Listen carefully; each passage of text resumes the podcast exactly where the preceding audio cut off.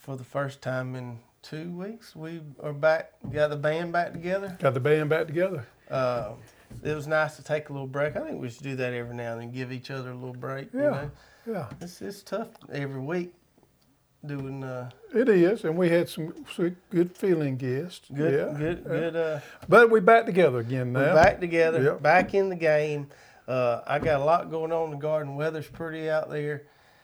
The weather's pretty, but I swear there is a. It's like a fog out there. So much pollen in the air. It looks hazy Yeah, out there. Yeah, it's that time of year. Everybody's just sneezing and a coughing and a carrying on. Yeah. Now, I've been I'm gonna be hon- up what looked like chewed up butter beans from Yeah, last week. but I'm gonna be honest with you, that kind of stuff just bounces off me. yeah.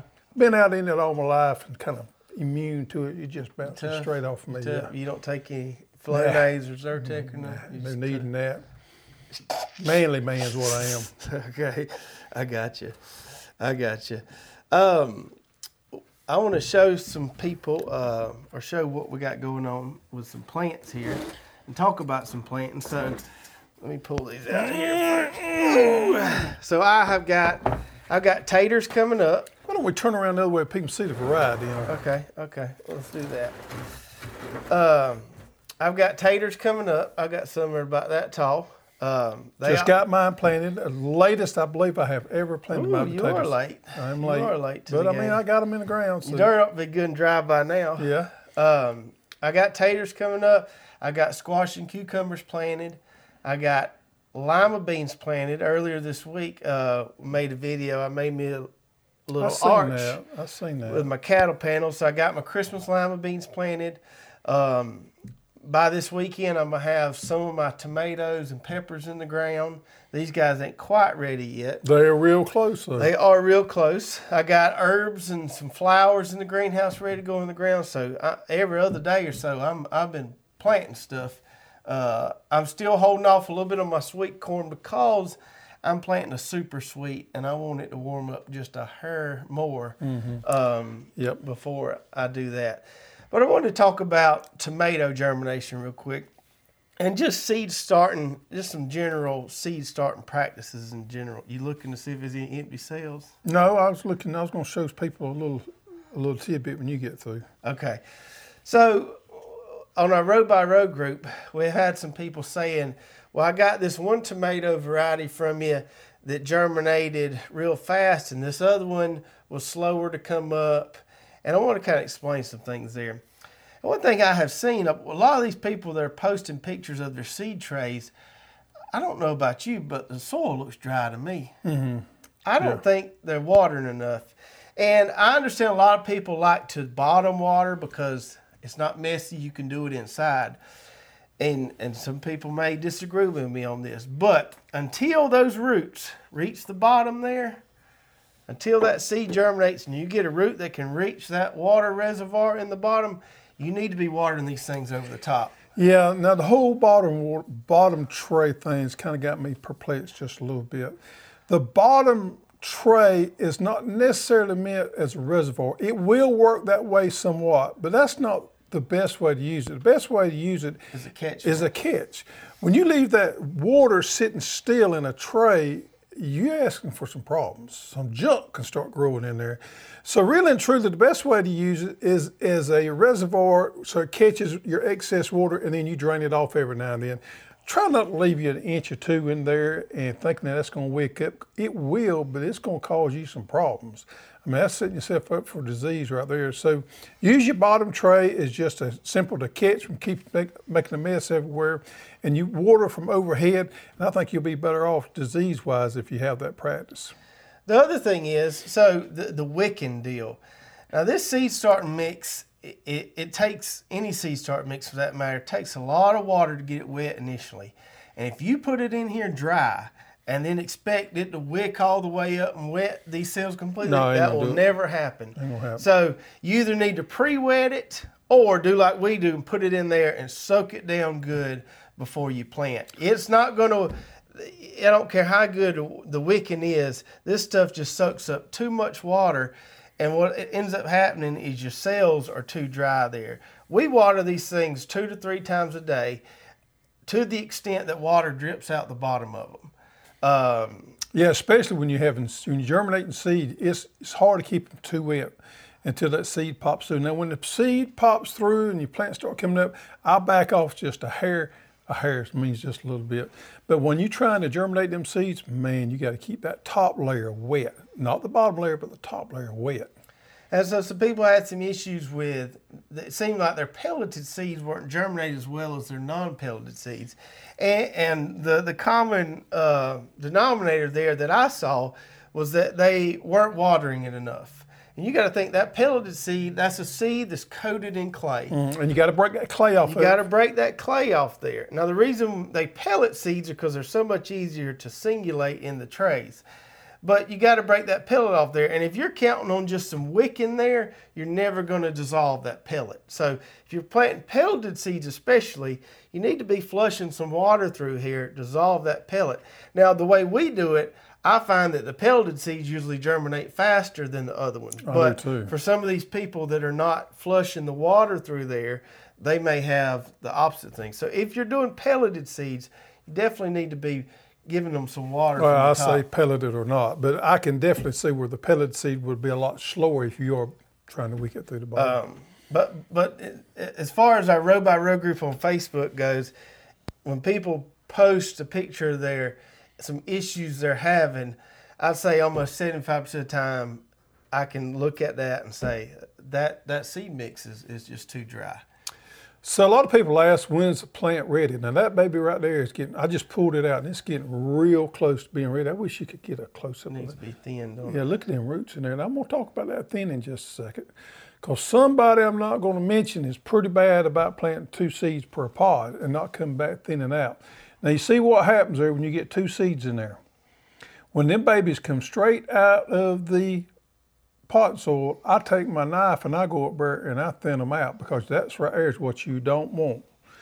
Now, the way I don't use their knife. I just uh, Yep, and that's your problem. When you pull like that, you're going to a lot of times bust your root system up.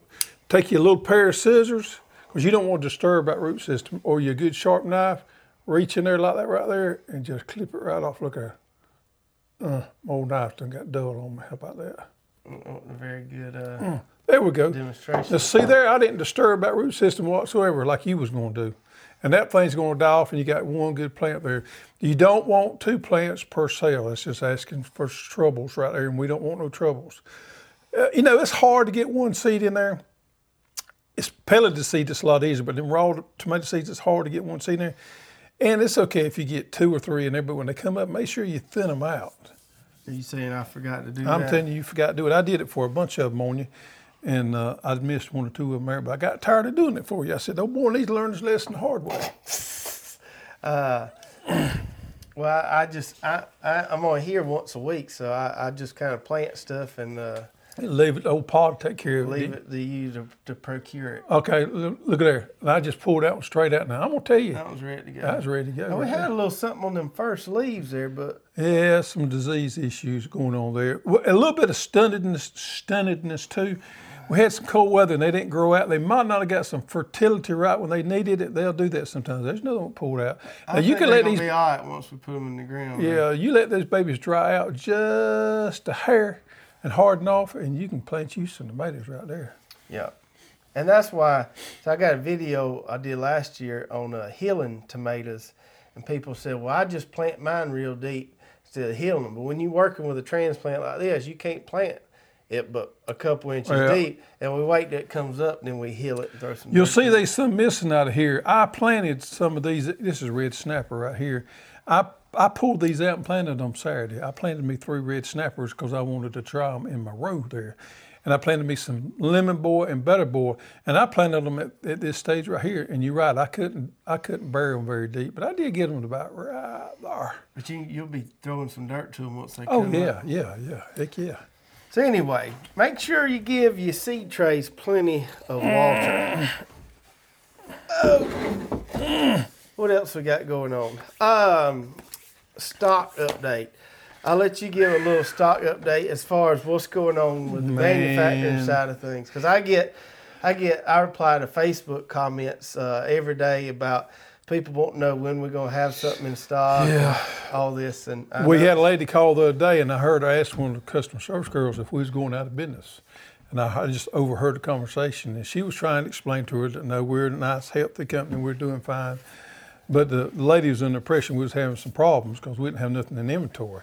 And then I hollered at her. I said, "Well, I'm thinking seriously about it." But I was just—it was all a jest. We are having a lot of issues with stock. Uh, we tried to prepare the best we could, and in hindsight, I should have done some things differently. We have been pushed back on manufacturing worse than it was last year. Uh, we're seeing some major, major delays. Some of our vendors that would normally push us out eight weeks has pushed us out 16 weeks. We're having some further delays than that. I mean, there's polymer shortages. There's all kind of shortages out there. And a lot of Green these paint. green paint. We couldn't get paint the other day. Supposed to be in today. We had parts ready to paint. We've never had trouble getting paint. Couldn't get paint. So we worked some magic and uh, supposed to be getting it in this week. So uh, I mean, parts. We're having trouble getting parts. Um, we even ordered a machine to sweep the floor in the warehouse.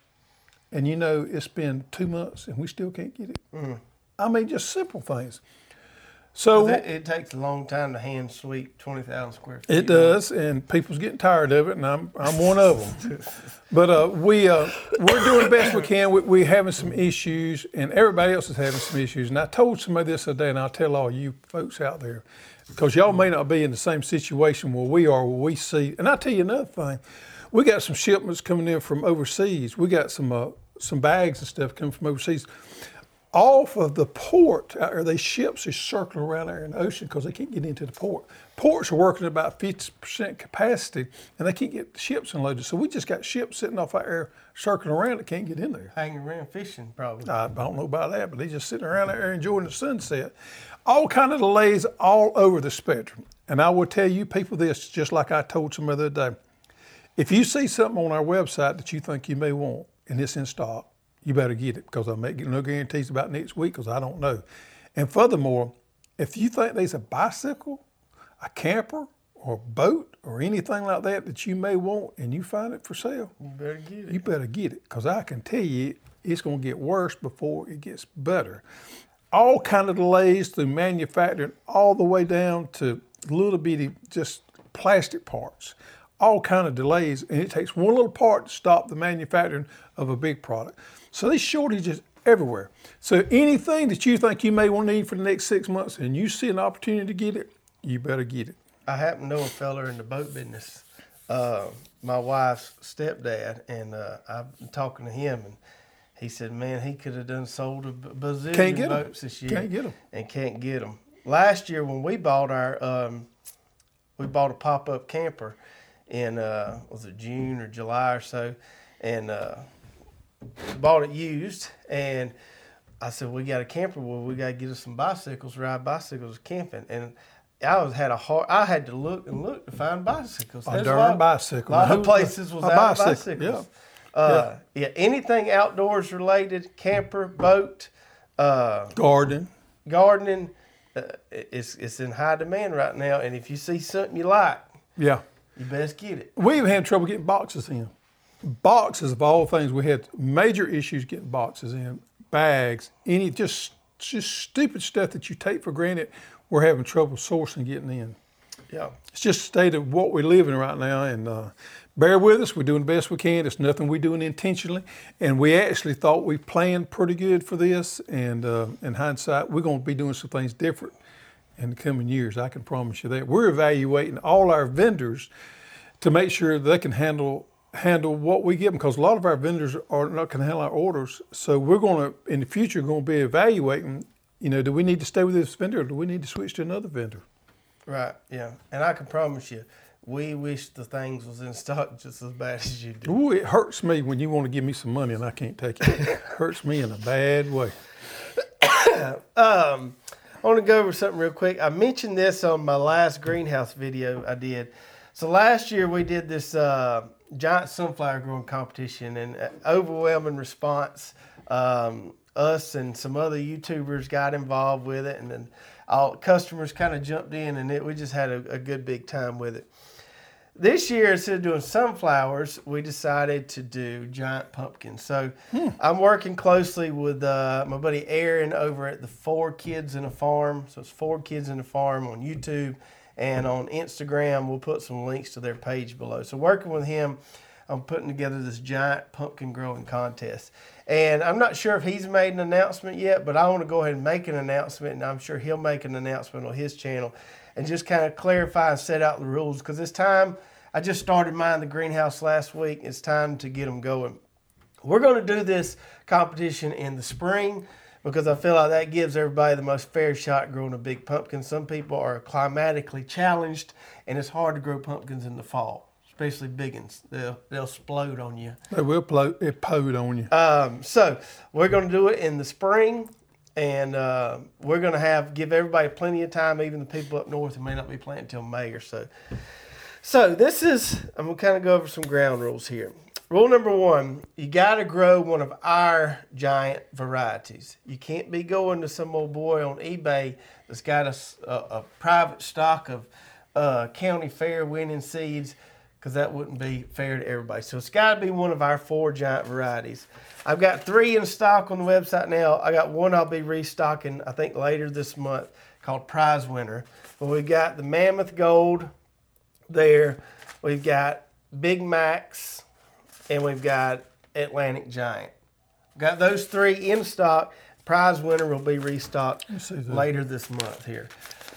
So I play. I started some Big Max and Atlantic Giant, and I was just going to kind of pick which transplants I look the best that look the best. And uh, I've grown that Atlantic, Atlantic giant, I think, before. so you got to grow one of our four varieties, okay? And this is going to be the fun part because Aaron asked me this. He's like, "Well, how am I if I grow a hundred pound, two hundred pound pumpkin? How am I going to get that thing to a scale and weigh it?" And I said, "Well, I think that'll be kind of the fun part. I don't have a forklift at my house. I'm going to have to get creative if I grow a big one. So." to officially post your pumpkin or you know how big a pumpkin you grew you got to post a picture on social media whether it be facebook or instagram you need a picture of that pumpkin on the scale so we can see the weight and need a little card there that says what variety it is okay now we're a long ways off from weighing um, and we so right now we're just going to do the biggest pumpkin. We may end up refining it down the line to the biggest per variety. We'll When you say biggest, you mean the heaviest. the right? heaviest, the heaviest. We're not going to measure them. The heaviest pumpkin. So you got to take a picture of it on a scale there and post that on social media. And when you post it on social media, you can tag us, and we, we would love for you to tag us. But specifically, you got to tag Aaron's Facebook page or his Instagram page, Four Kids in a Farm. He's going to keep track of all the results. You know, in hindsight, you should have done biggest. It would have been easier on people what to measure it? to measure.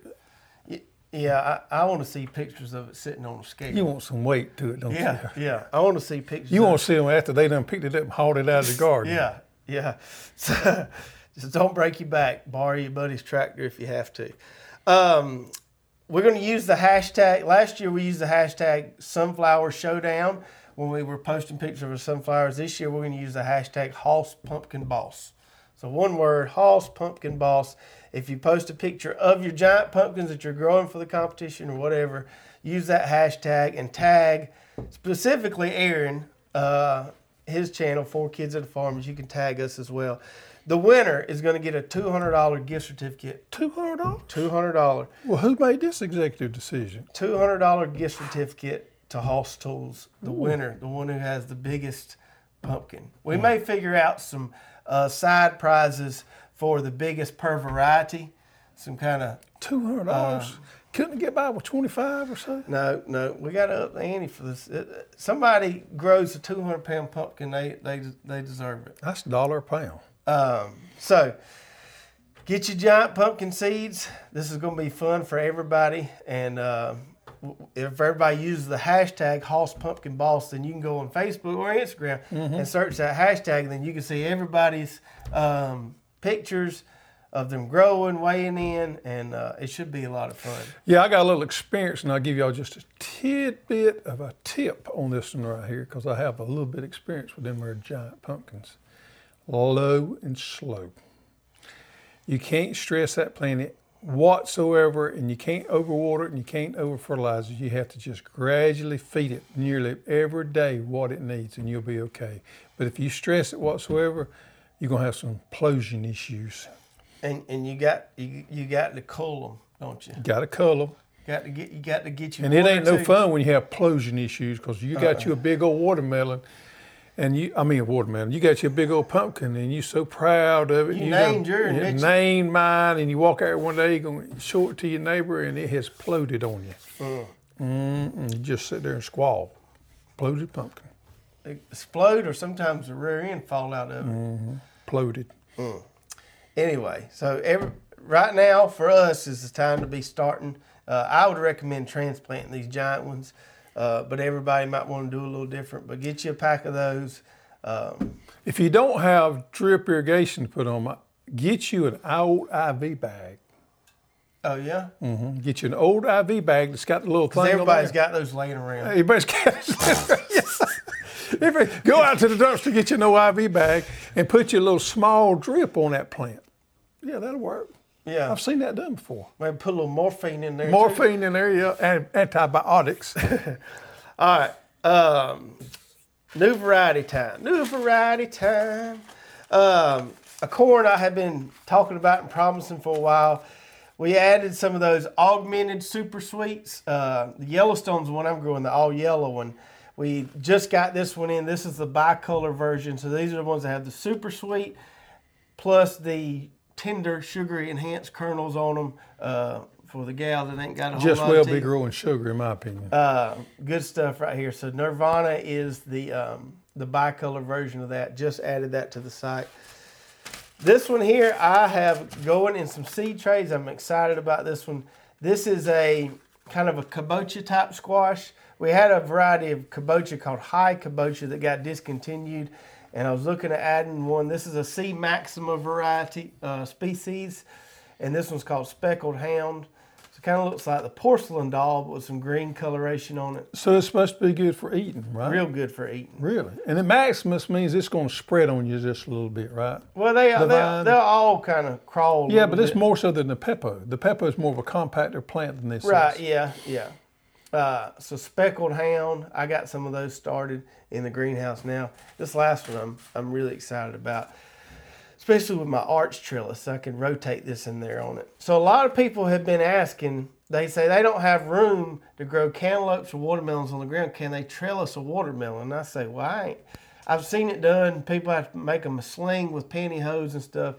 Yeah. But this one right here, so this is a, a cantaloupe or melon variety that only gets one pound. It makes these little mini one pound melons. And supposedly these are highly sought after in the culinary industry. They almost have a kind of a tropical flavor to them. So these only get one pound. So if you do want to, if you limit in space and need to grow some melons vertically, mm-hmm. I believe you could get by with growing these on a cattle panel since they're only one pound. You may have to train them a little bit. That's interesting. So tasty bites. That's your your tasty bite one pound cantaloupe right there. I'm not a cantaloupe fan, or I'd be growing some.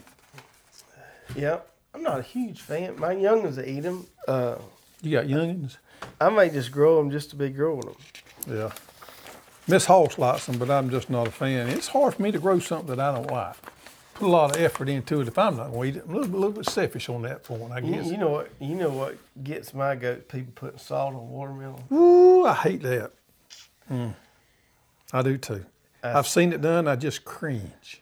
That's it's, that's a little more than misdemeanor to me. Yeah, your mama do it. in a heartbeat.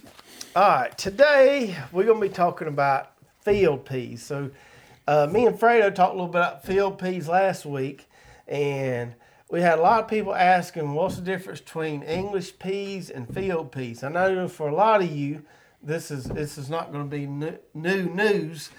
A lot of y'all grow field peas all the time, but a lot of you probably don't know anything about field peas. I think field peas is more of a southern thing, don't you? It is, but I don't really know why. It's not like they have a long growing season. I think you could pretty much grow them up north. Yeah. Uh, I don't know why they're not as popular up there. If it's a taste thing, Uh, you know, okra's not as popular up north. They don't seem to like it as Boy, we love peas down here in the south. Yeah. I don't know why it's it's not as popular because up there when they say peas, they talk about English peas. They don't.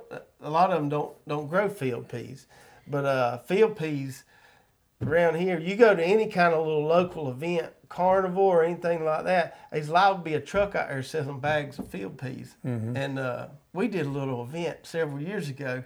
You remember that the farmers market, and there was a truck over there, and they was I ain't never seen. They was selling them like hotcakes, Yeah. big old bags of zipper peas. Right. So field peas, aka cow peas, uh, you'll also see them called southern peas. Although they they like heat, but I guess they call southern peas because they're popular down here. You know, people up north are dry. So they used to go into the grocery store and buy the black eyed peas, and- Right, yeah. and dried black eyed peas, or the other dried peas. Black eyes is the most popular one where you soak them overnight and you cook them. That's the same top pea we're talking about, but we eat them fresh a lot, or either we put them in the freezer. We don't can them. No, we freeze them. We freeze them, but Yeah. So field peas actually originated in Africa. really, and they're they, where they originated from and what they're bred to tolerate is hot, humid conditions, and they're one of the things that can grow pretty well in sandy soils that don't have a lot of nutrients in them. So that's it's a why poor man's crop. they, they grow well in Africa, and they, they initially were cultivated to feed livestock, and that might be why some people don't like them because they think it's just livestock feed. But we find them pretty tasty. Um, so field pea, we're talking about the species Vigna unguiculata. I think that's how you say that. Ooh, ooh, that was heavy what you put on me just then. Yeah.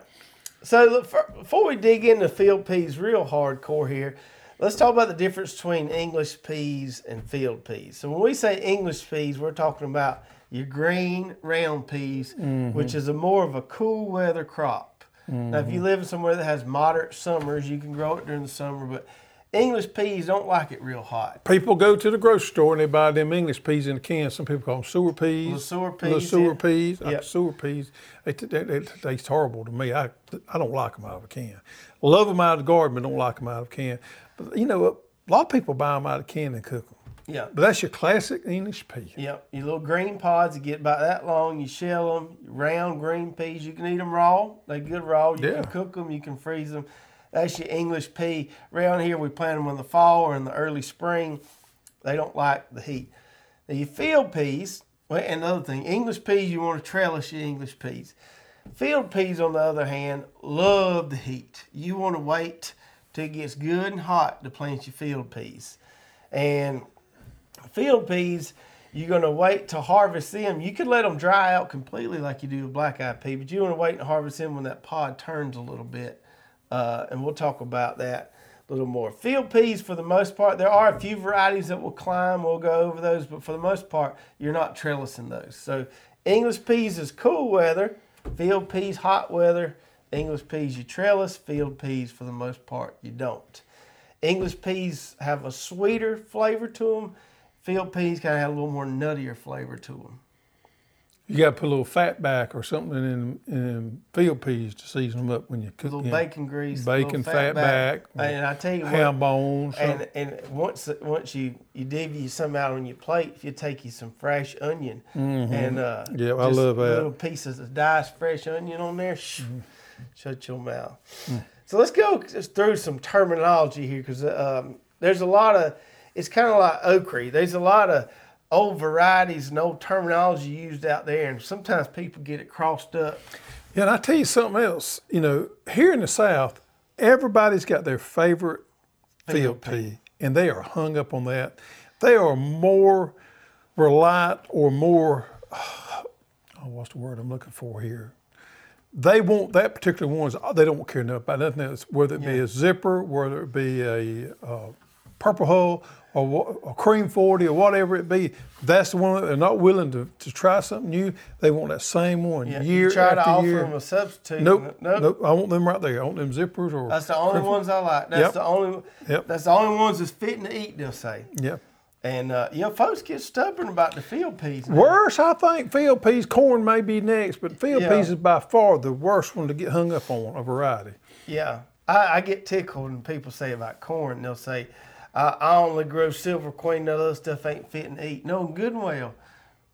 That all them corn, I ain't never seen an ear of sweet corn I didn't like. No, that's kind of like horses to me. I ain't never seen an ugly horse. They all good. Now some better than others, but they, they all. Well, some good. folks will swear it ain't fit to eat. They they must have more advanced taste buds than I got. Yeah, well, Uh, they might have gotten hold of some bad corn out of the grocery store or something other. Might have. So um, when we talk about field peas, you'll hear the term purple hull mentioned a lot. What does that mean? that means when them peas start to get ready to to pick, and when that pod's gonna be easier to shell, that pod will turn purple. Just like the name says, it's a purple hull. And man, we have grown purple hulls around here forever. Yep. Now I had a a, a customer uh, a year or two ago called. They ordered some of our Mississippi purple hulls, and they were upset because it was a brown pea. But somebody had told them that all purple hulls was a green peas. And they're not.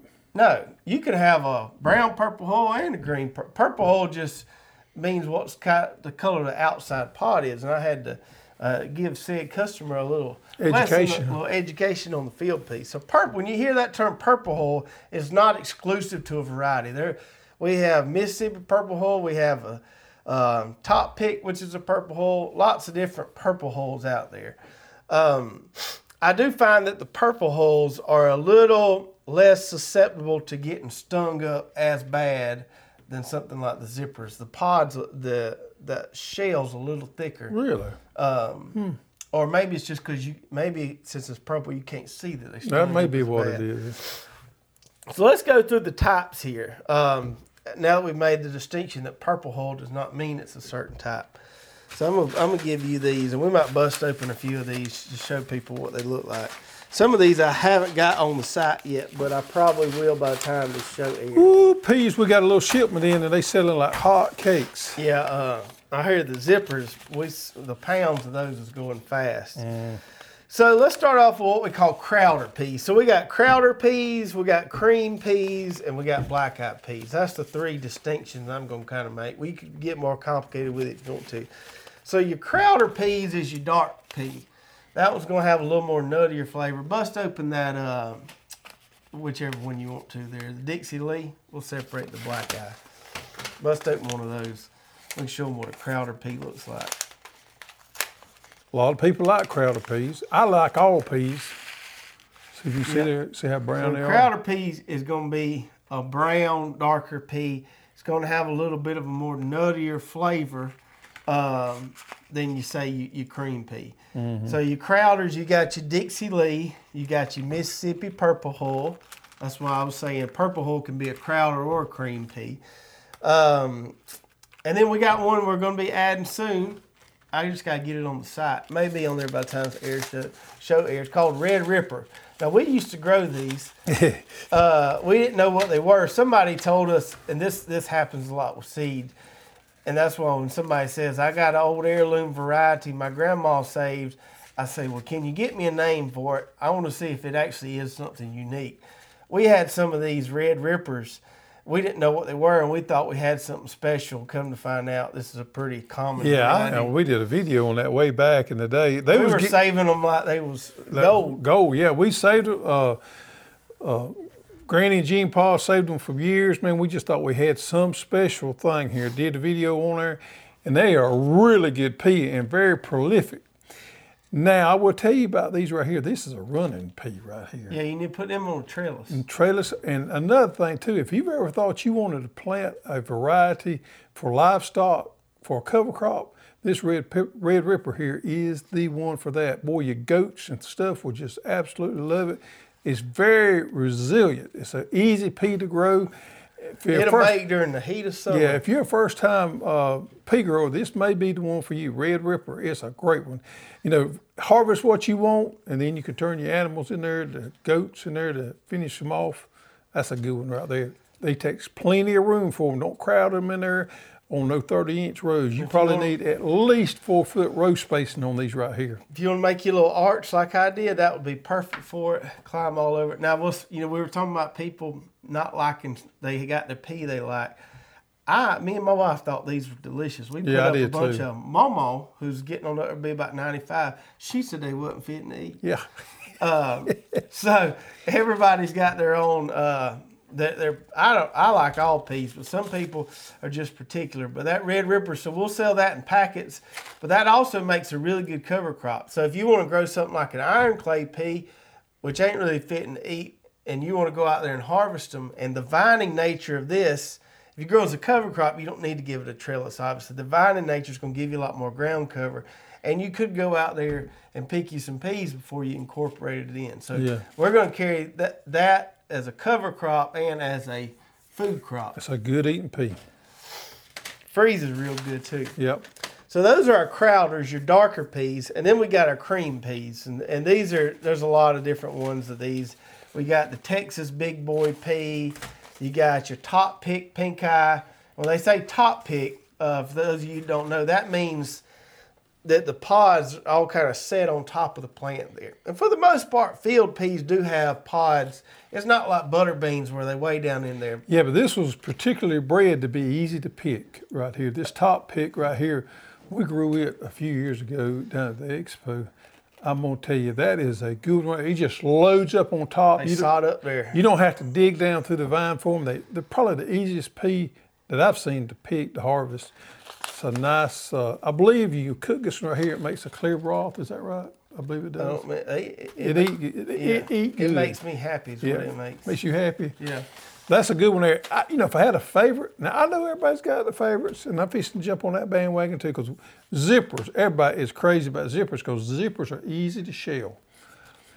But if I had to grow just one, this would be it right here for me. Yeah. Right here.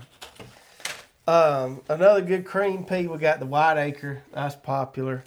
Um, got the Texas Cream 40, which is a little bigger one, kind of like the uh, Big Boy. Um, we got the Lady Cream, also known as Lady Finger Pea. Fredo said this was, was his favorite. Now, there's a little bit on hard to shell, but there, it's a small pea, ain't it? Yep. Yeah. Now, I tell you, the hardest one to shell to me, but man, they are good. These Sedans, sedans. yeah, they're little bitty Now, they tiny little peas. They are hard to shell, but they are fine, Mm-hmm. fine to eat. And then, uh, then we got the zipper.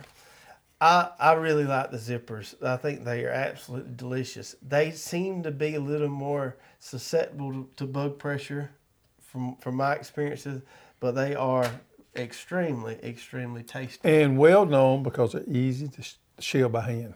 Yeah, yeah. Big round Mm-hmm. peas. Uh, most of these have kind of a uh, bean shaped pea, and these are, are more round. So lots of good options there. I, I don't. I'd have to say I like the zippers, but if I was to pick one besides the zippers, um, I I think these. I, I like these White Acres here. I'm gonna Yeah. grow either the White Acre or maybe the big boy. I think. So those are your cream peas, and then you got your black eye peas here. Uh, black eye peas is one that most people let dry on the vine, and then you put them in a jar or whatever, and We always eat them at New Year's. always eat them at New Year's. So uh, we got uh, we had a variety last year called Queen Anne, which had a crop failure we couldn't get. So we added this variety, California Black Eye, and uh, we got that one. That's a good one there. Uh, if you're gonna let them dry, you got to be on top of your pest pressure a little bit more because you letting them sit out there a little longer. Yeah, but you can let those dry. You can put those in a jar. Yeah. Keep them for a long period of time. All That, right. that pollen working on you, ain't it? It is. It Bounce is. right been, off of It's me. been working on me for a while. So lots of good field pea options, and there's more out there than was what we got here. That's all we get our hands on. But there's all kind of different names of ones out there people talk about, and you can let us know in the comments below which ones are your favorites. Let's go through some growing conditions real quick. Um, they tolerate sandy soils. That's why a lot of people grow them down here. Even these folks that has just farmed the fire out of their garden, and the soil just ain't got nothing in it hardly.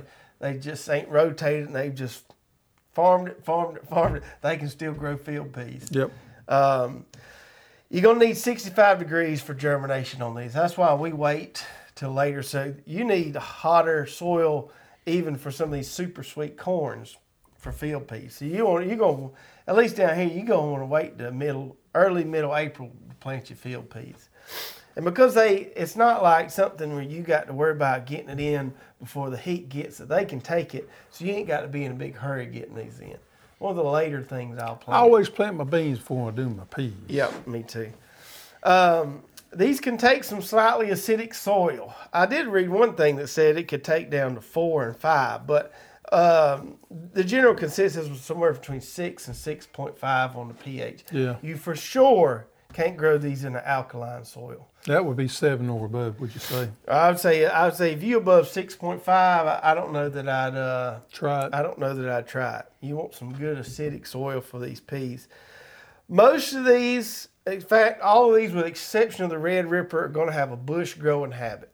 They're going to get about 36 inches tall or so, but they're going to kind of spread out a little bit. and you can, you know, you can get by on planting most of these varieties on 36 inches. It's going to be a little tight in there, but you know, it'll it'll work on 36 inches with the exception of the Red Ripper. Yep. Um, so the Red Ripper is the one vining cultivar we got, and, and that saves you some space. Yeah. You know, if you didn't want to grow them vertically. As far as planting these in the row, you got to plant these things thick. It ain't. It, this is peas in general. You ain't never gonna find a pea that's got 95% germination. You plant them thick exist. and you come back and The federal out. germination standards are lower for peas because that's what you can sell legally peas that have, I think, 65% germination because it's widely accepted that they just don't germinate well. Most of these are going to say anywhere from 75 to 80%. That's just peas. That's just what it is. And I tell you something else, peas are not a good seed to hold over from year to year either. So whatever you buy, you want to use up. You don't want to lay them out and think you're going to save them from next year. And I'm going to tell you that Red Ripper right there has got an 85% germination That's the best rate. one. Most of these are 75 to 80. Yeah. That's just field peas. Yeah, use up what you don't buy no more than what you're gonna need, and use up what you buy, and next year buy you some more seeds. So plant them thick. If you're using a seeder like our seeder, drill you a couple extra holes in that plate. I like to plant them two, three inches apart. Plant them thick.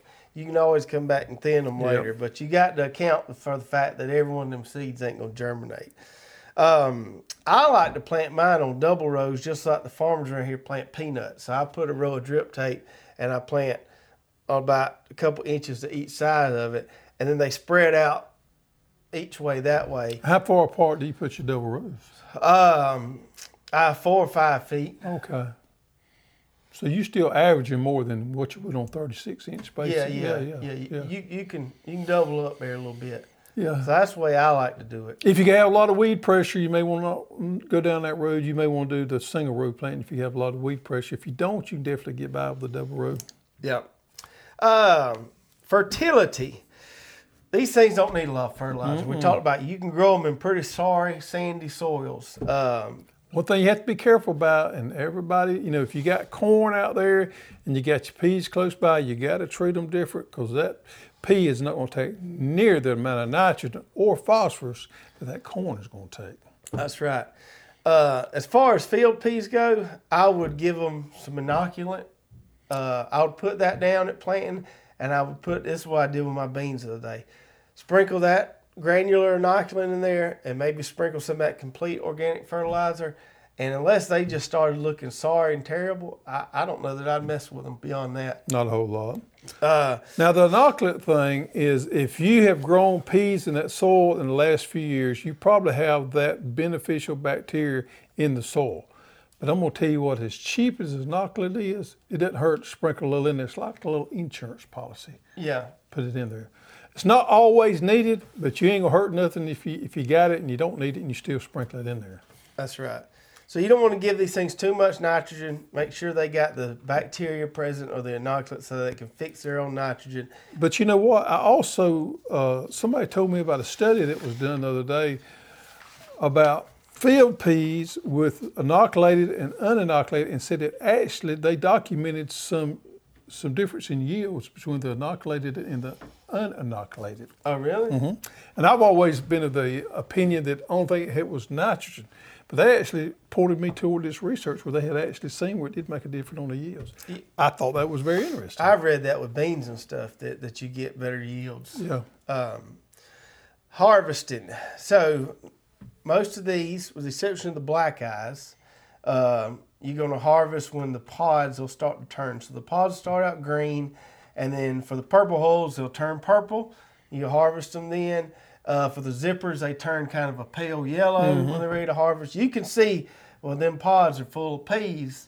They about to bust at the seams, and um, that's when you want to pick them when they're easy to shell. Yep. Now, what we do, and I would highly recommend this, is I kind of make a deal. So I grow the peas, and when the peas is ready to harvest, then I have laid the rest of it off on her. So what Miss Hoss does is she'll gather the peas, because I'm not the best at pea picking.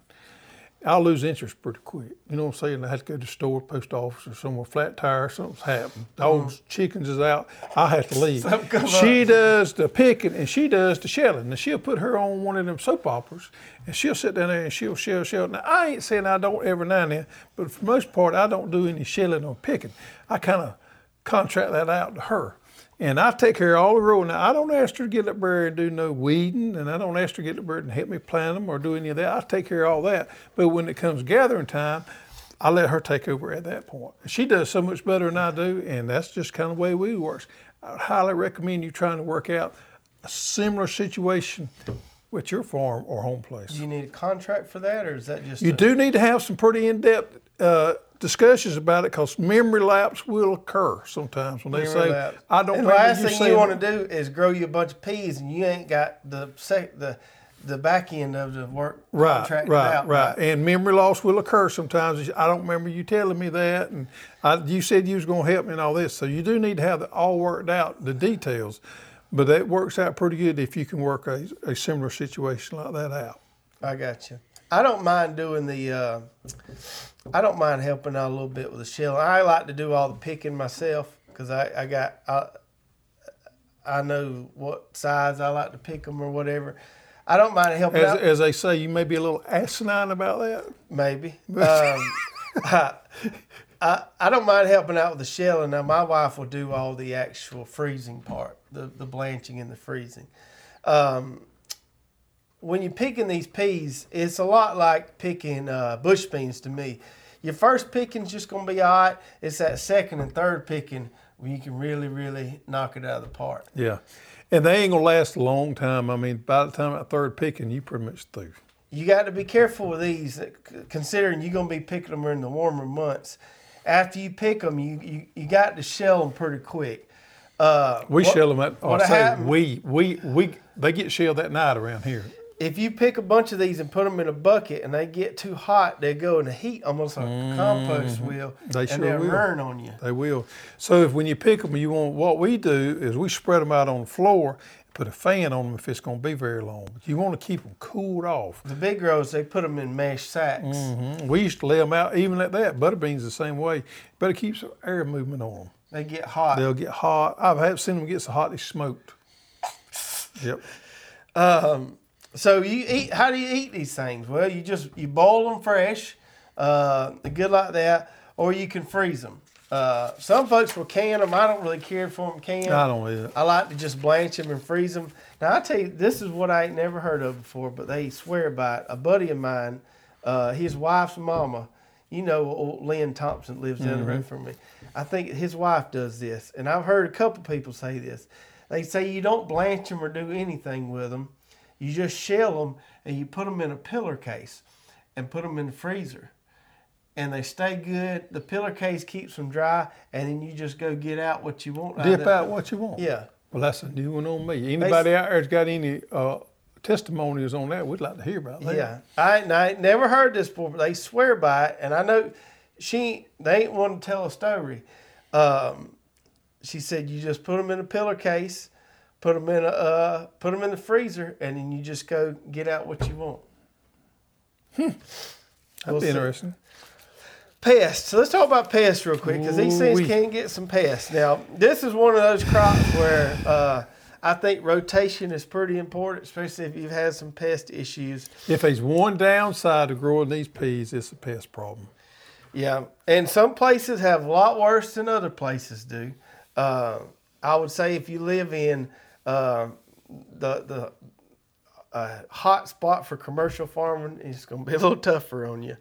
Um, th- there's several things that can can get them, but I'll go through the, the three big ones. First, you're going to have aphids. Um, that's the easy one to control. Aphids are pretty easy to control. You're going to use any kind of oil-based uh, insecticide is going to work on your aphids. The the kind of catch 22 is here. You growing these things in the hotter months of the year when you, really don't want to be using oil-based insecticides.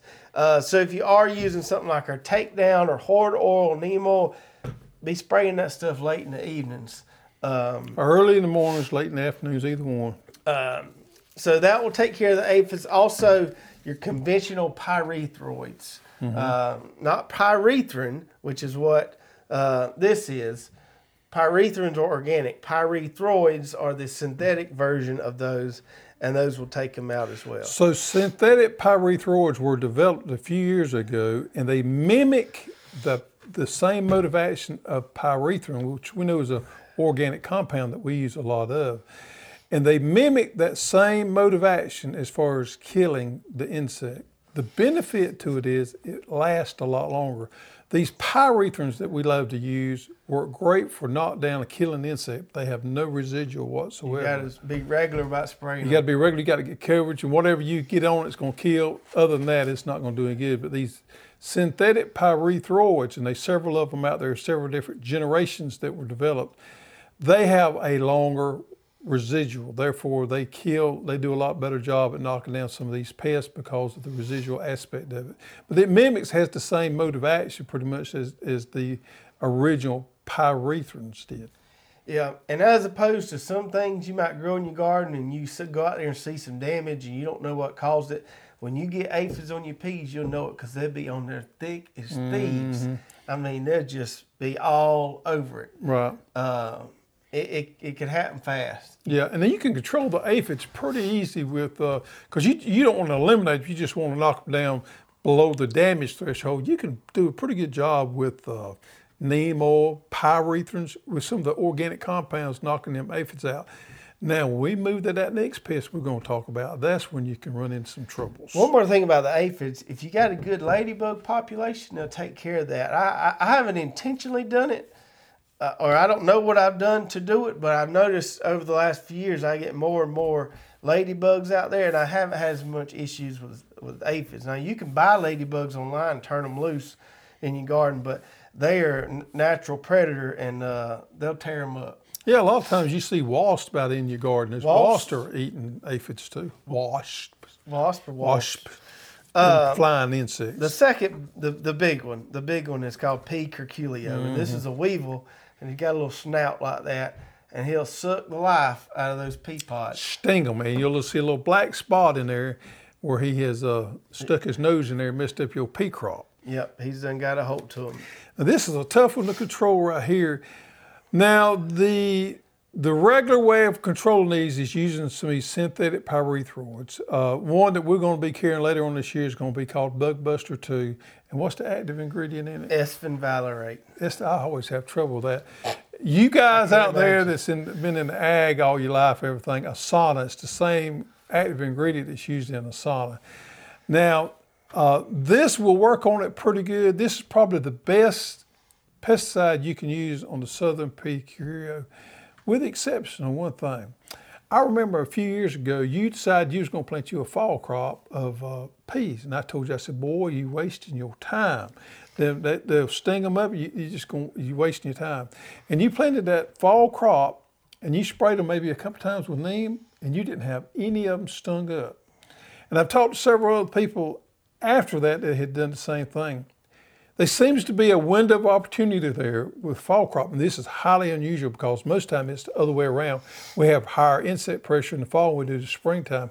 But for some reason or other with peas, if you plant them at a certain time and get them into that window, the fall crop, you miss these generations of this curio and you can grow a decent crop with not spraying them a whole lot, maybe a couple applications of neem oil. Yeah. But it's weird. I'm telling you, I ain't got it figured out by no means. But uh, and you've noticed it, you've did it, and I've, I've talked to other people that had the same experience. So I think there's something to it. But I can tell you, growing them in the springtime, I don't know what it is, but you better have your plan of action, or you're going to be eaten up with some some southern P. curio in your peas. Yeah, I'm hoping we, we get some of that bug buster two in by the time I get my we should my we peas should. going.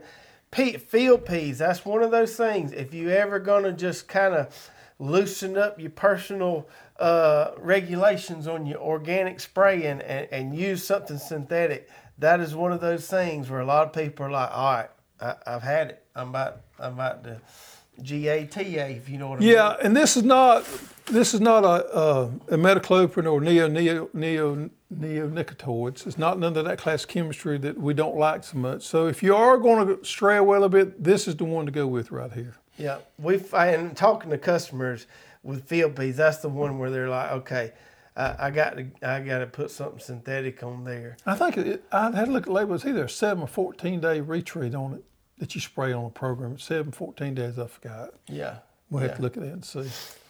The last one is uh, you got aphids, you got the pea curculio, and the last one is root knot nematodes. These things can get nematodes, and a lot of times that happens just because your rotation bad. If you planting these where you normally plant a lot of okra or tomatoes, you may have some issues with that.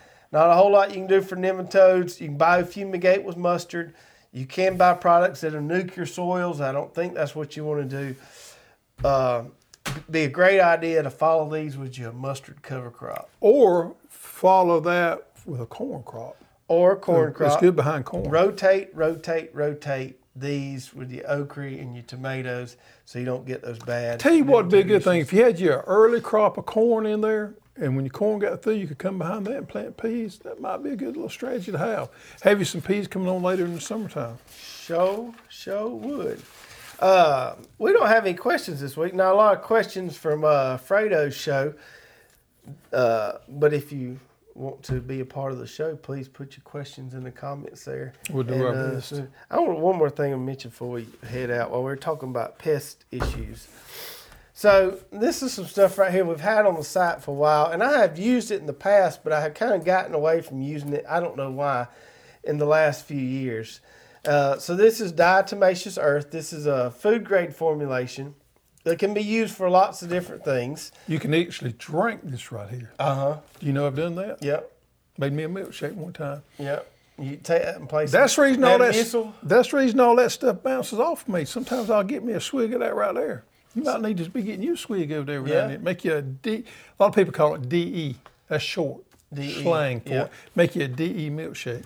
So DE is or diatomaceous earth is from diatoms. Diatoms are phytoplankton, so mm-hmm. they're little photosynthetic organisms, and when they fall, they, they have cell walls made of silica. When they fall to the floor of whatever body of water they're in, it accumulates, and then we can get it like this right here. So the way this works as far as a pest control mechanism is you dust your soil or your plants with it and when the plant the insect or whatever ingests it it dries them out real quick Or when they crawl over it, it punctures their exoskeleton and it dries them out. Right. A lot of people use it. Uh, it's more of a contact than it is an ingestion. so anyway i was aware of the benefits of stuff i just kind of gotten away from using it for whatever i got some cabbage planted out there now and i don't usually have a lot of issues on my traditional cabbage but you know that chinese cabbage is a little more tender I can get eat up on that quick like, and I had some fast damage happening. I don't know if it was aphids or flea beetles, but it was one of the two. It wasn't worms. And so what I did is I went out there and I dusted the whole plant and around it with some of this stuff right here. And I'd be dog if it didn't nip it in the bud. I stopped getting damage almost uh, immediately after that happened. Now, I've, I've read that you can mix this and make a little slurry with it and spray it uh, so it sticks to the plant.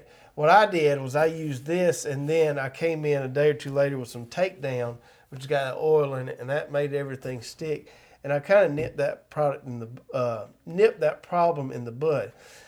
I say that to say this: for your squash I'm gonna use this uh, heavily to try to help out more squash bugs this year. I'm gonna sprinkle this when them squash plants get up a little bit around the base there, and uh, that's where them squash bugs hide out anyway.